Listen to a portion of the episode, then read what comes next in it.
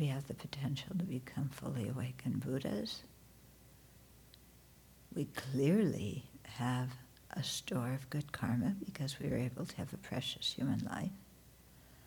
And in this life, too, we're creating virtue and dedicating it for good rebirth and liberation and enlightenment. So it's important always to uh, have a balanced mind. We think of the faults of samsara, but we think of the potential we have and the possibility of liberation and awakening. So if we can keep our mind in a balanced way like this, then we can maintain a good practice. If we think too much of the dukkha and samsara, not it's no, it's not if we think too much of it. If we think about it in the wrong way, then we get full of despair and discouragement and depression. But if we think about it correctly, as the Buddha meant us to think about it, and we see there's a way out of it, then that energizes, energizes our mind to act.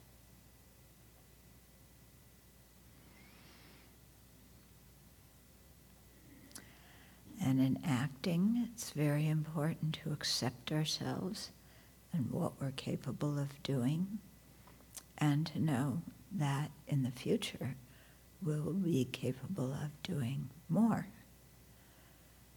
But now we are where we're at. And so let's appreciate it.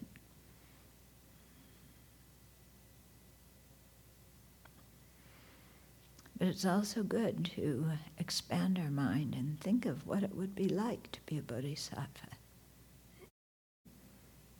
to see any sentient being.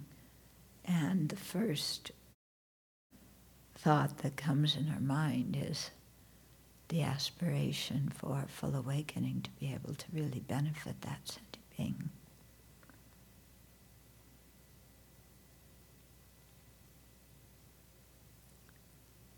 And to imagine what would it be like whenever somebody asked us to do something to have a mind that said, Yes, I'm happy to help.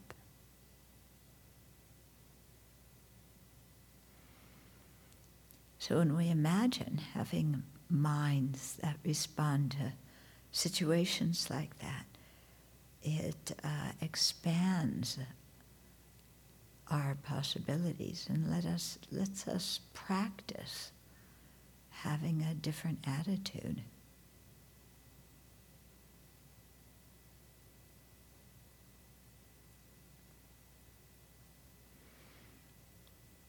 So now let's imagine what it would be like to have the bodhicitta and to be invigorated by that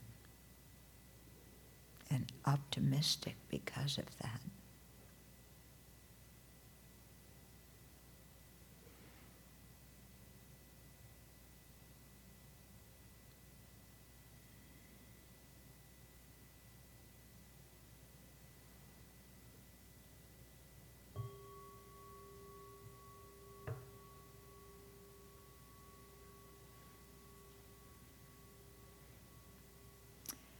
So it's interesting when we think of bodhicitta and the higher steps on the path.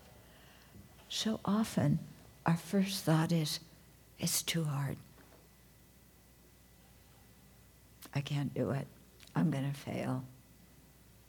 Those are things for really advanced practitioners, not for me. And so we don't even bother imagining being like that. But imagining being like that, it's we don't have to build a tower like Milarepa did. Yeah. We don't have to unplug drains and eh, you know, or chop down trees or or who knows what. We just need to change our mind. And yet sometimes changing our mind to a different attitude is harder than doing any kind of physical labor. Isn't that amazing? Even on the level of just pretending. Yeah, just pretend you have that attitude. Just pretend that you feel that way. Yeah? It's like we don't even need to move from our seat. And yet it's like, oh, I can't do it. You know? To imagine being genera- generous like a bodhisattva. No. Yeah. Well, you know, when, instead of going to no, I can't do it, to remember the story of the lady who couldn't do it. And so the Buddha had her practice handing a carrot from one hand to the other hand. And she practiced generosity like that until at one time she put it in somebody else's hand. And then she went on from there. Yeah? So we should let ourselves imagine being the kind of people we want to be and having the kind of qualities we want to develop. Yeah? It's just like when we were little kids playing dress up. Yeah, you put on your mom's and dad's clothes and you pretend being this and that. And that's how you grow up into an adult. You know, because you played at being one at one time.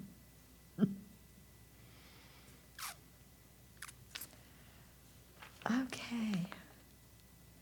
So, I'm going to visualize myself knowing the answer to these questions that people sent me.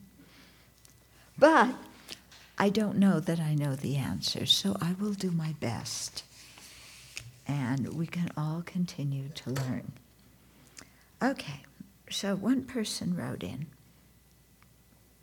What is the reasoning that proves that our virtuous and non virtuous actions result in taking a rebirth, result in the experiences we have in future rebirths, result at habitual actions, result uh, at living in a certain environment? What's the reasoning that proves that? Okay, so these kind of questions that are about karma, yeah. Remember, we talked about the evident phenomena, the slightly hidden and the extremely hidden. This kind of thing is extremely hidden. So, the kind of reasoning we use for it is the uh, reasoning of uh, authority, scriptural authority. And so we read the scriptures, and if the scriptures are not contradictory from beginning to end, yeah, if the other passages that they say uh, in them are correct, if they teach the basic Buddhist philosophy, then we can rely on those scriptures. So it's not a hundred percent uh, inference. It's called inference by scriptural authority, but to me it doesn't strike me as being a hundred percent uh, by reasoning. You know, there are these elements of trust, but there are criteria for trusting different scriptures too. It's not just blind faith. But I know what uh, helps me to understand these things is that it just kind of makes sense. You know, if I act like an animal, it makes sense that I would be born as an animal. You know, it just kind of makes sense. I can't give you the logical reasoning, except that it's, you know, kind of the result is similar to the cause. You act like an animal, you're born like an animal. Okay? You uh, act in a particular way to somebody, you lie to people then people aren't going to believe your word. Or you lie to people and uh, they're going to lie, lie back to you. Yeah? And you, you know, have disharmony, speak in, in a divisive way, then you create a habit to keep doing it. Yeah? If you think in a generous way, you create a habit to do that. If you act with generosity, really caring about others, it makes sense that in the future you would receive wealth and that you would be born in a place that is prosperous. Whereas if you're miserly, it kind of makes sense that you would be born in a place where you know you have droughts and so on. Not that you would be born in that place, but you would wind up living in a place like that. Okay? So for me, just kind of the the obvious similarities between certain virtuous and non-virtuous actions and the three or four results they bring, you know, there's some connection there. Okay, so that helps me understand that. Uh, yeah? And it's basically our causes bring results. Now, if you don't think that the results have any similarity to the cause, that they're totally discordant, that you can uh, act non virtuously and there's absolutely no result to it, you know, in this life or in future lives. Or maybe you think there might be a result in this life, but no result in future lives. Then you're really kind of heading down a nihilistic path. And if you don't believe that our, our non virtue brings painful results and that our virtue brings uh, feelings of happiness and contentment, then propose another way they ripen. Yeah, if you don't want to say, oh, well, the karma doesn't ripen at all and be a nihilist, then you know, propose another way that they could ripen. That would make sense. Yeah? And give some kind of reasoning that isn't scriptural uh, authority to defend your position. Yeah? So, uh, know, His Holiness, when he, he talks to scientists, he'll say that they disagree with certain things and they may say, We don't believe in rebirth, but they can't give a reasoning to disprove the existence of rebirth. Yeah? So if we're uh, saying that uh, something the Buddha says doesn't make sense, we should see if we can come up with a proposition that does make sense. Yeah? And then see if we can find some holy beings who agreed with our proposition. Here's one of our friends in Singapore who's been really thinking about emptiness. Very good, you know, really uh, putting it into practice. So she asked, Am I correct to say that the four point analysis for meditating on emptiness is essentially using dependent arising to find there is the absence of a solid independent I? The examples in your book are based on the uh, I being designated in dependence on the parts or the aggregates, and you know how it is merely designated by mind. Okay, so those um, the four point analysis is more a dis- dissection why things cannot inherently exist. It does relate to dependence, for example, on parts, for example, the aggregates, because when uh, after you identify the object to be negated and you realize that you think that there's only two possibilities if the I exists inherently, it either has to be one with the aggregates or separate from the aggregates.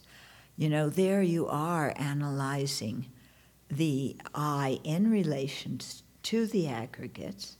You're finding it can't be inherently the same as the aggregates. It can't be inherently different from the aggregates. Okay? But the I does exist in relation to the aggregates. How does it exist? By being dependently designated independence on the aggregates. Okay?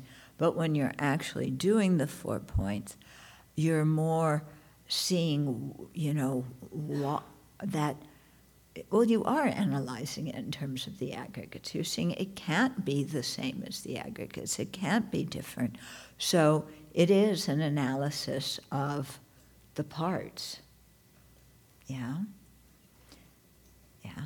And it is an analysis also of uh, the whole basis of designation, because we uh, analyze how the I can't be the same as any particular part, any particular aggregate or part of the aggregate. And it also isn't the same as the collection of the aggregates. Yeah? So it is merely designated upon the collection of the aggregates. Okay? So they go together. Okay. So if I'm right on that, why is dependent on causes and conditions not in the analysis?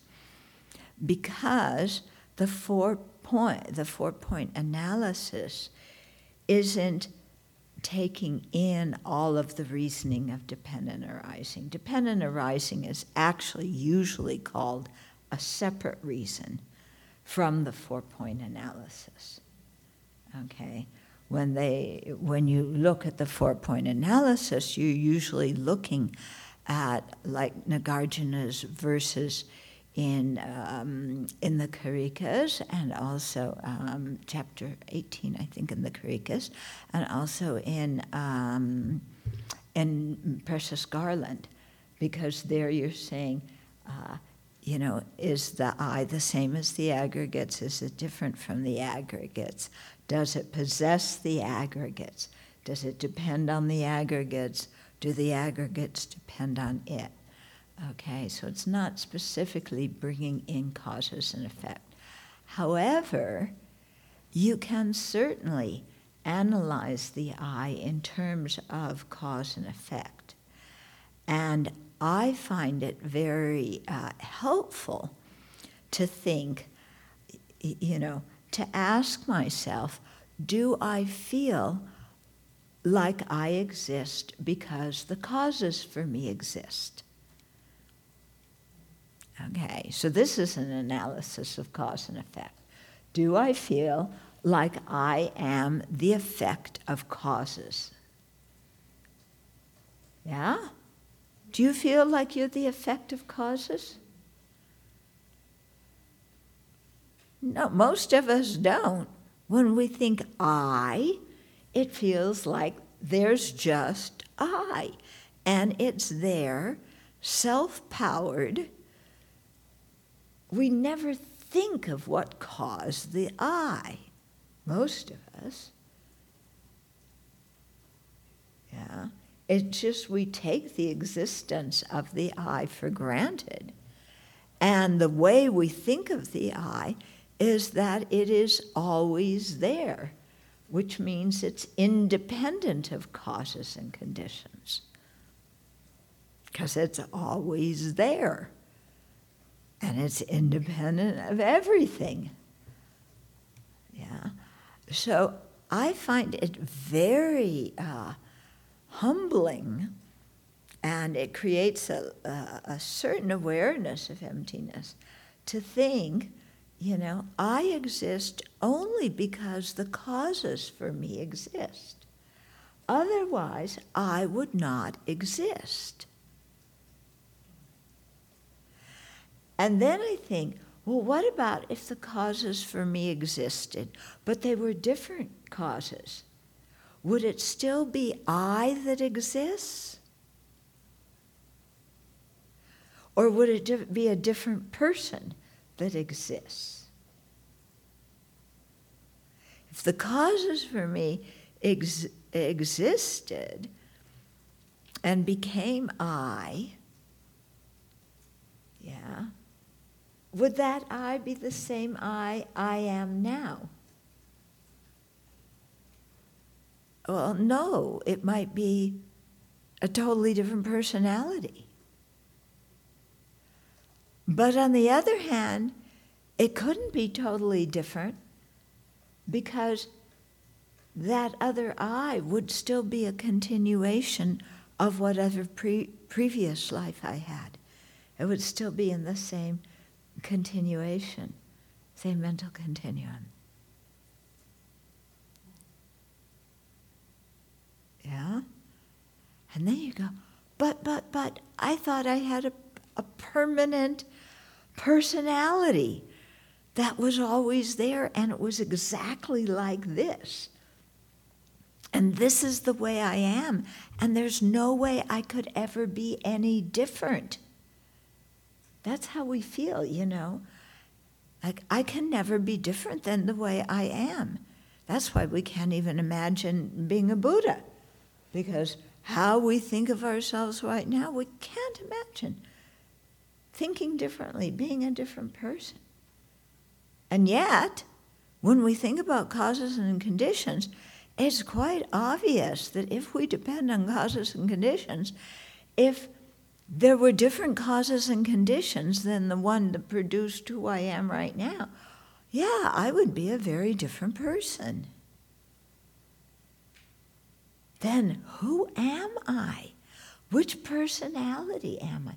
Isn't there some core, something that I can rely on that is my character, my personality, the essence of me, that's always going to be like that, even though superficially I change? Yeah, that thought comes in the mind. In other words, can I be permanent and impermanent at the same time? What do you think about that one? That one gonna work? Uh-uh. But that's the way we see ourselves sometimes. And then we begin to realize, boy, the whole way I conceive of myself is really off. It's really, yeah, it's off. When the Buddha said that we sentient beings were ignorant, he was talking about me. And he's right. I am ignorant. I have all these ideas about how I exist and who I am.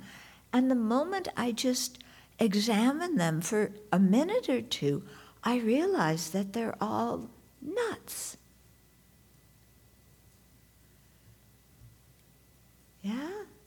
they're all crazy ideas. When you just, I mean, simple things. Can I be permanent and impermanent at the same time? Can I change from being permanent to impermanent and go back and forth and back and forth? I mean, is there any possible way? No, you think about it for, you know, 30 seconds, one minute. It's totally impossible. Yeah. If I had different causes, would I be exactly the same person I am now? No. Then who am I if I'm not this person? Because I feel like there's somebody that I am. Well, then what is it? Point to it. I can't but I know it's there.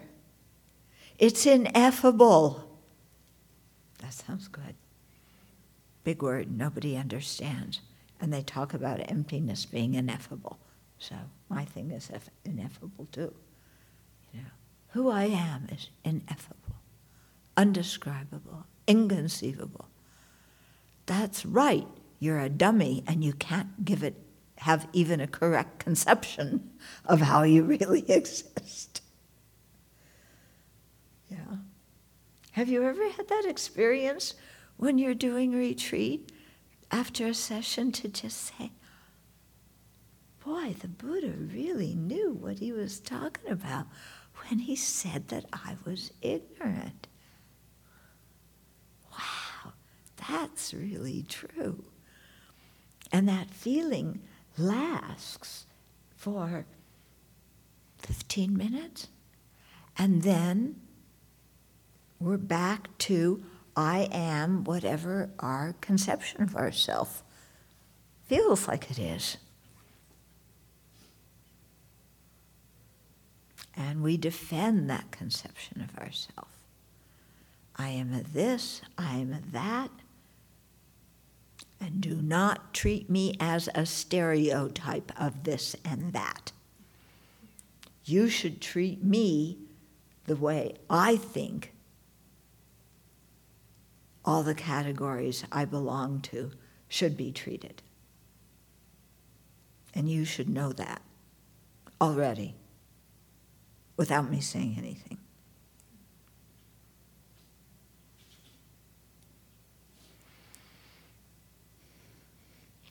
Okay. So she's saying also, is it flexible to use other examples on that, uh, on the four point analysis? Yeah, so, you know, examine by cause and effect, examine by parts. No? Really think if I, if I am in the, uh, somehow, you know, related to the aggregates, or I am really something, then find it. Yeah? Is it this aggregate? Is it the uh, that aggregate? Is it my am I my body? You know, that one is not too hard to figure out. We're not our body. Except when we're in pain and then we are our body. so again, we go back and forth between this is my body and I am my body. Yeah. Can you be both? The, the possessor and the thing that's possessed at the same time? No. But can you go back and forth between being the those two? No. But somehow I think I can. Okay? Yeah, so then she asks, okay, about applying emptiness when she's thinking about karma. So she says, I visualize in front of me somebody I dislike. So, Joe, we'll call the person Joe. I describe Joe as disgusting, untrustworthy, and so forth. Okay? So then she comes to the conclusion meeting Joe and my experience of Joe is the karma I have created in my past life. Not exactly. The karma we create, karma is an action. So meeting that person isn't an action you did from a previous life. It also isn't the ripening of the seed of that action. Okay? Now, karma may influence how Joe appears to us. Yeah, there may be some karmic influence there in you know whether Joe appears beautiful and attractive or Joe appears untrustworthy or whatever. But often it's not so much the karma as it is our present mental state. That we look at Joe and we come to conclusions about Joe Yeah. the conclusions may be based on nothing except just looking at the person, or they may be based on a brief interaction we had with the person, or they may be based on a long term relationship with the person. Okay, but whether you like somebody or don't like somebody, a lot of that has to do with the state of your present mind and with the present situation you, you are in. Because you may start out, maybe Joe looks like somebody who was mean to you when you were five years old. So you associate Joe, the adult, with the five year old bully on the playground. And this feeling of dislike for Joe comes. Okay, that's not due to your karma. Okay, that's due to conceptualization in the mind. Yeah, and confusing one person with another person and jumping to a conclusion. But it's interesting to see that if we meet Joe in a very different situation, he may appear to us to be very kind, very attractive, and we want to get to know them. Have you ever noticed that some people, we, when we first meet them, we don't have a good impression for them, but when we find out that there's somebody important, then we have a much better impression of them. At least if they're important in the kind of causes that I like. So if this is an important person in, uh, in acting to stop climate t- change, then I think, you know, I used to think, eh, who are they? They're nobody. But they're important in, in acting against climate change. Wow, they look really good now. But then, if I find out that they work for an oil company, then I go, oh, horrible person. I haven't talked to that person. I just find out what their reputation is. And my mind changes about whether I like them or don't like them. Okay. So this is due to our, our mental factor of uh, inappropriate attention or distorted conceptions. Yeah, and then we just take the ball and run with one conceptualization after another one after another one. Okay. So she says, There's no one to blame, neither should I feel victimized. That is correct, however the situation is. Yeah? Even if Joe, uh, you know, Joe turns out to be the adult who was once that kid on the playground who beat you up. Why blame the present day Joe? It's not the same person. And did the five year old Joe who beat you up, did he really understand what he was doing? Or was he, you know, having a really hard time at home and then taking it out on the playground? Okay. So in any case, why, why is there somebody to blame? Similarly, why should I feel victimized? Yeah? If somebody is attacking me, it, that is, you know, has to do with karma. If somebody attacks me, I did an aggressive, injurious act to somebody else in a previous life, and that pain is now coming back to me. Okay, so it has a karmic cause, but it's not only due to karma, it's also due to the present cooperative conditions. Yeah, because again, you know, if I met Joe in a totally different environment under different circumstances, yeah, we would have a very, very different relationship. don't you think? Can you think about instances in your mind where you've met people and had formed, you know, instant likes or dislikes, and then later met them in a different situation, and you wound up having a very different relationship with them? Yeah? And can you see how our way of thinking about somebody completely, you know, it so uh, changes the way we feel about somebody. Of course, it has to do with their action. Okay.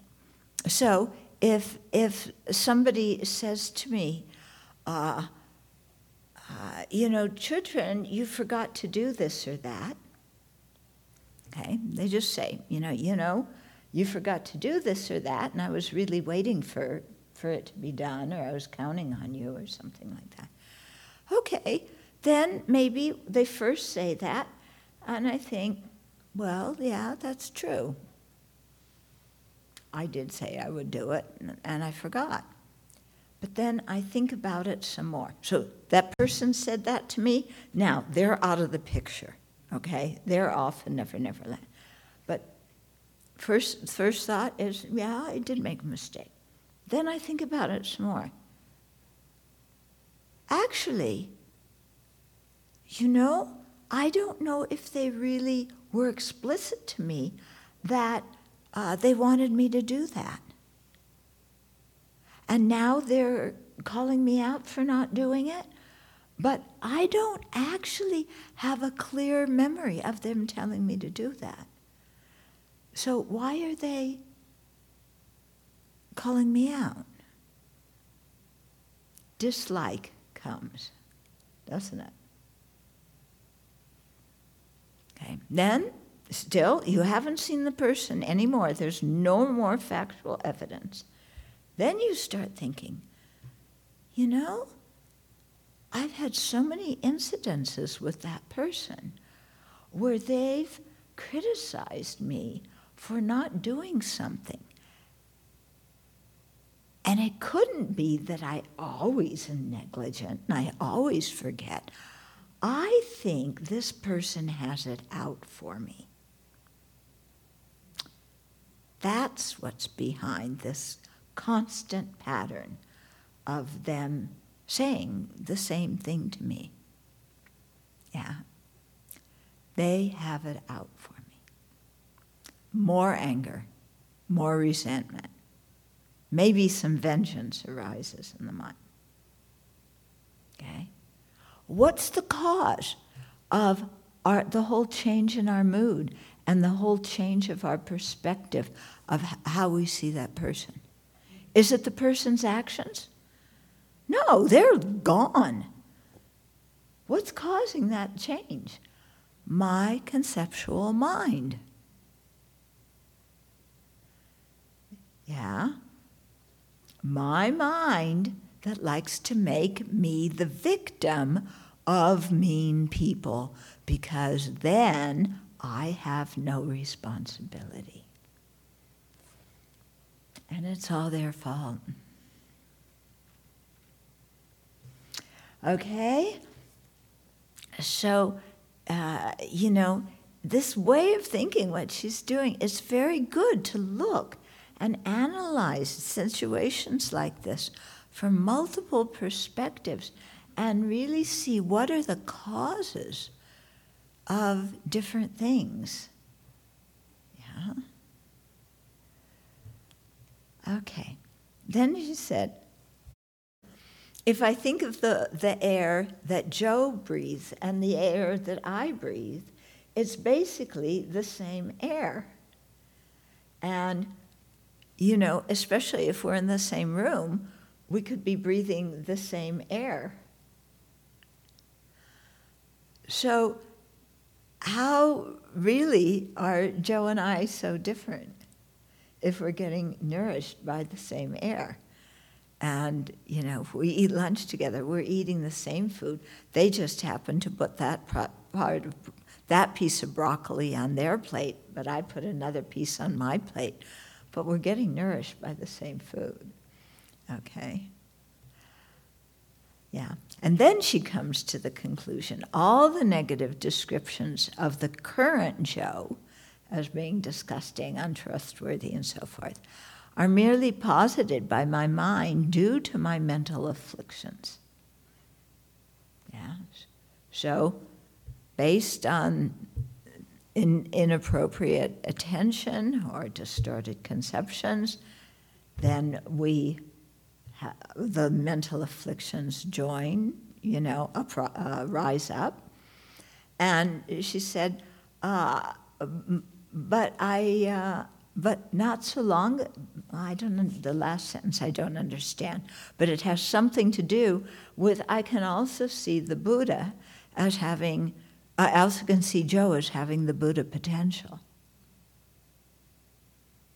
Yeah. The sentence reads, "No, uh, so long ago, I see Joe with Buddha qualities." So I'm not sure. Not so long ago. I saw Joe with Buddha qualities. Oh, yeah, maybe that's it. Yeah. And then our mind goes off. We're in a bad mood, so then we interpret everything in a negative way. Yeah, amazing how all those people show up on the day when we're in a bad mood. You know, isn't that amazing? Haven't you wondered why that always happens? Yeah, they always show up that day.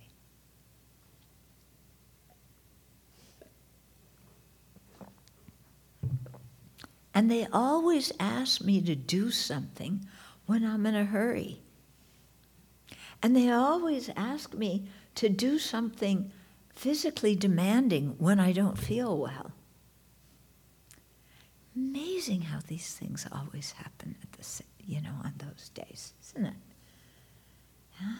Coincidences. Okay, I better get back to this text. So this text is talking about karma. Yeah? And we are on idle talk. So, you know, I read a lot about Netflix, but I don't know what Netflix really does. Can somebody tell me what Netflix is? You get movies on it, but what kind of movies? Can you get documentaries? Do you have to pay for it? Oh, you have to pay. Oh, that I don't want to do that. What else? Who started Netflix? This is a business? Yeah? Oh, it's a business. Okay. Who started it? Oh, okay. Hmm. Well, anyway, uh, yeah, there's Netflix. Then what else? If you can't get a movie on Netflix, how else can you get it? Yeah, we can talk a long time about that, huh? Yeah? And I know something's going on with TikTok. yeah? I always thought clocks went tick tock, tick tock, tick tock.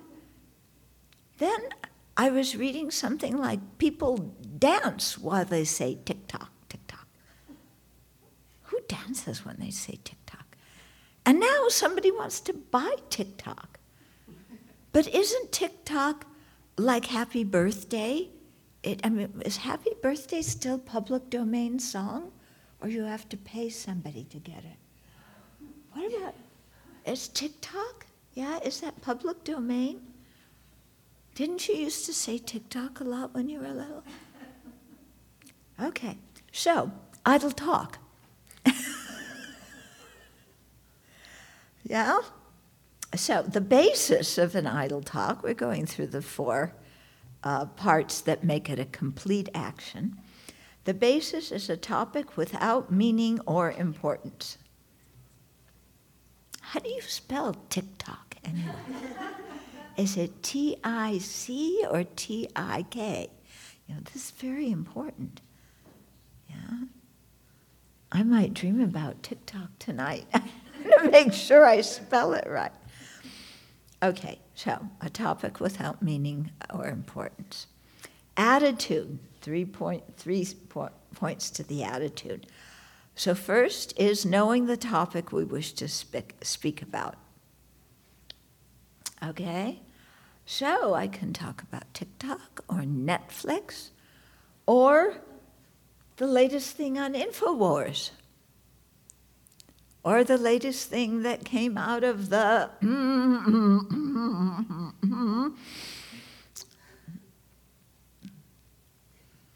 I'm practicing good speech.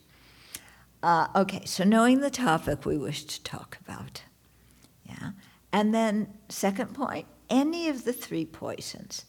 So, with attachment, I, we idle talk, flattering somebody, hinting to get somebody something.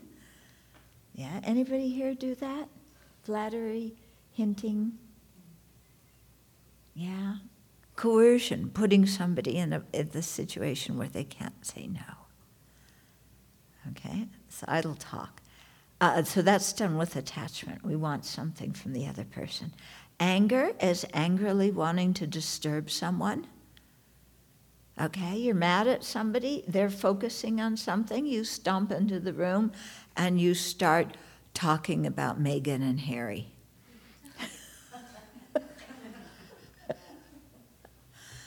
yeah. and then uh, ignorance is ignorantly wanting to pass the time. So I'm bored, you know, let's just go hang out and chit chat. Okay, so the, that's the second one attitude. Action. Here, here are examples of the action of idle talk gossiping. Okay, yeah. So, you know our neighbor down the road?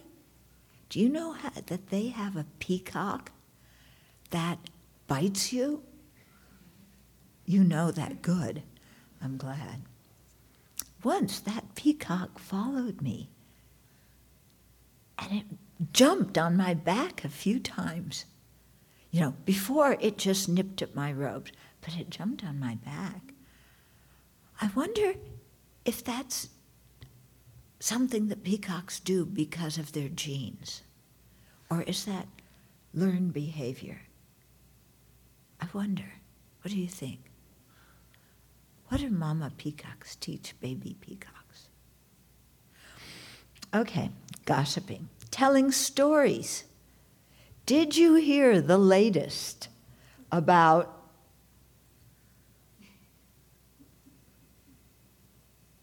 you name it?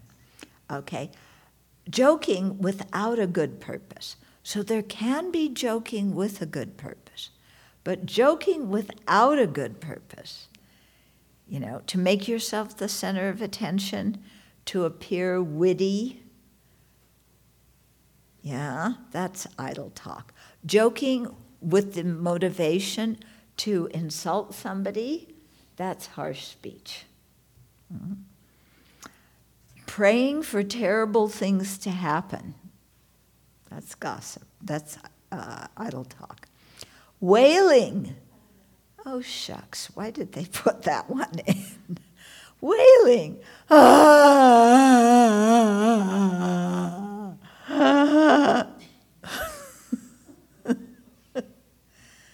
okay.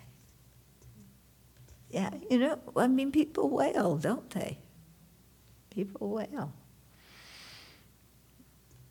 Okay, teaching the Dharma to someone lacking interest or respect. That is idle talk. Yeah, we should not explain the Dharma to somebody who has no interest and who is disrespectful.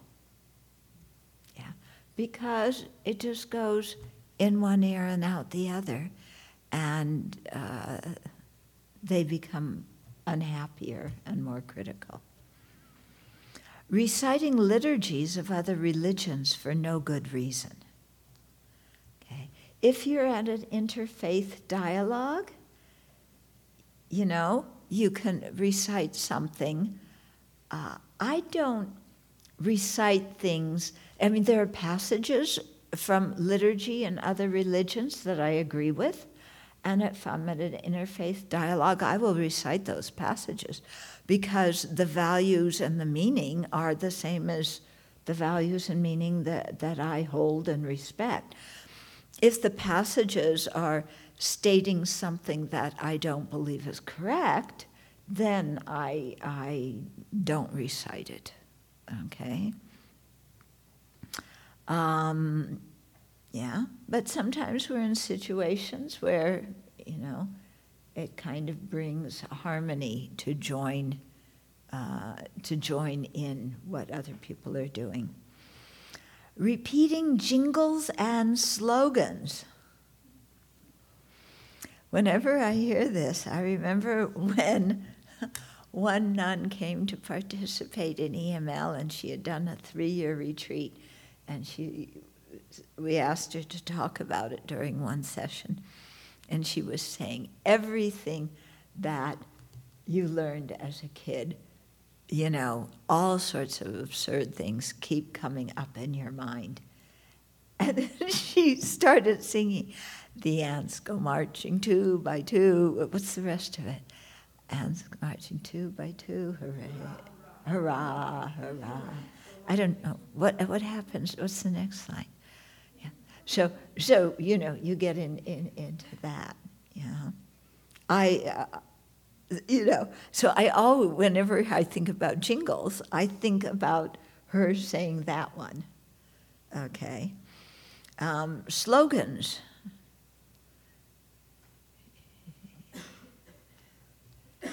I won't give any examples.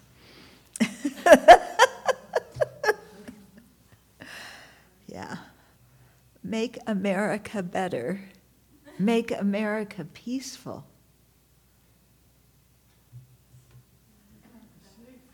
Make America safe. Make America healthy.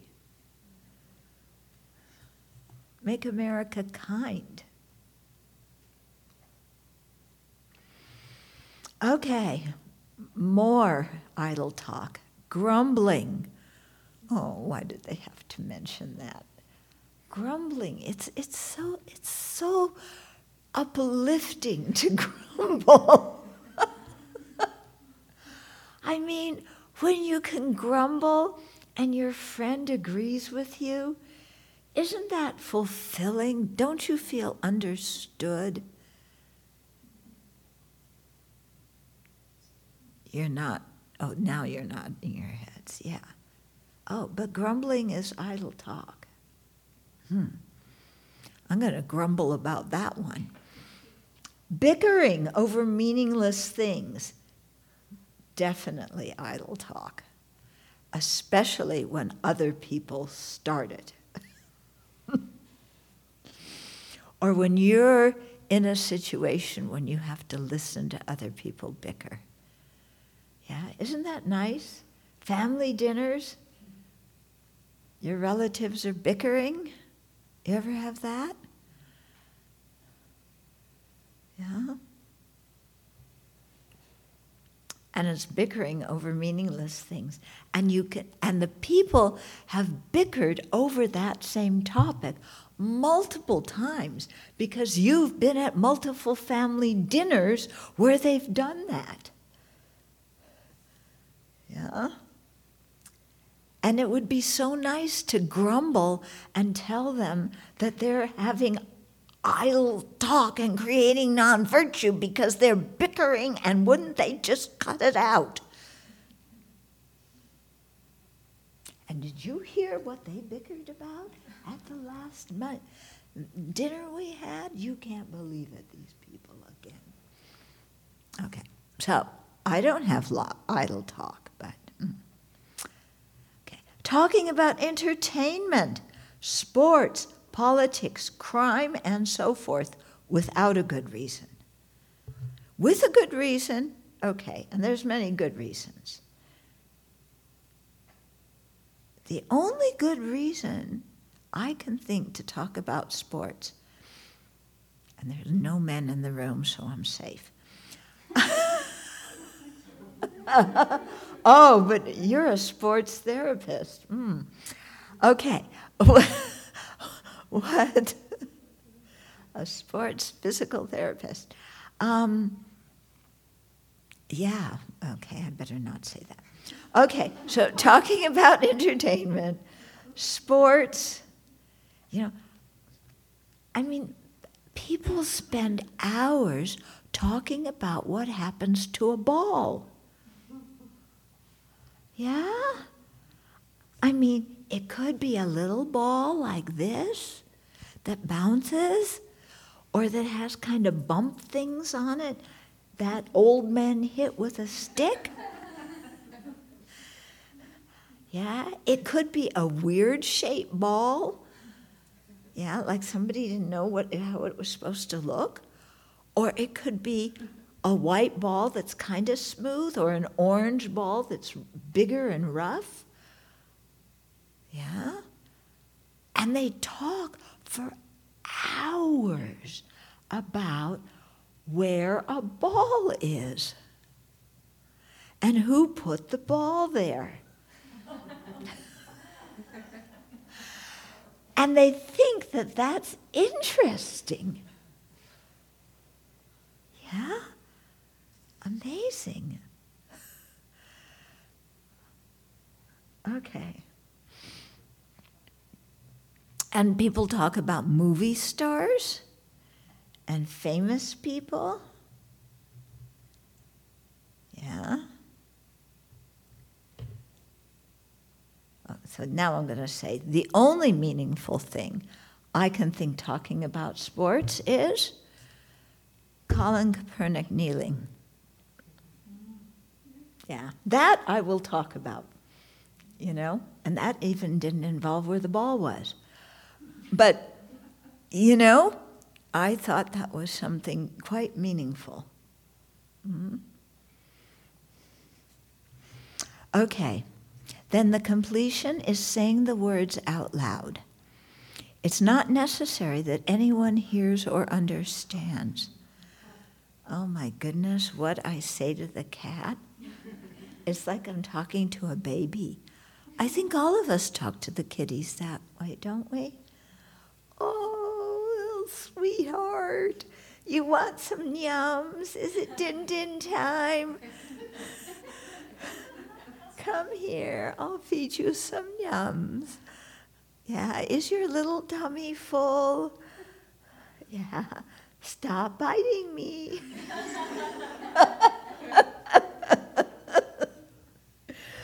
Okay, so that, that is idle talk. But, but you know, there is some purpose sometimes in this kind of talk, yeah? Just even with a pet, they know when we talk like that that they are loved. Yeah? So if we have a motivation to, you know, show our pets that they're loved, yeah, then maybe that's okay. If you're working at, in an office, you know, sometimes you need to chit chat with people, you know, about different topics. It, it, this sometimes if we talk about idle talk, we think it, it, we always have to be having a dharma talk with something, somebody, or talking about some meaningful thing like emptiness, you know. So you're going to go into your workplace to talk about emptiness, and your colleague is going to say, "Yeah, my wallet is empty." uh, so it doesn't mean that. You know, there are times when we have to chit chat, when there are times to talk about politics. We are influenced by what goes on in the country, you know, and our religious freedom, our freedom in general, is at stake. So there's a reason to talk about these things. Okay? Um, talking about sports, I guess if you work with somebody and that's what they like to talk about, but I don't know anything. So, uh, you know, they come in and say, I don't know, there's some guy named Brady. I don't know, does he play basketball or volleyball or golf or ba- football or baseball? Yeah. So, you know, I hear random names kind of, you know, back and forth. Yeah. When I uh, when I read the headlines that Kobe was killed, it was like that name sounds familiar. Did I meet him somewhere? You know, no, I didn't meet him. He's a famous basketball star. Oh, is that it? Yeah. Somebody, you know. So you hear a name. Okay, so idle talk.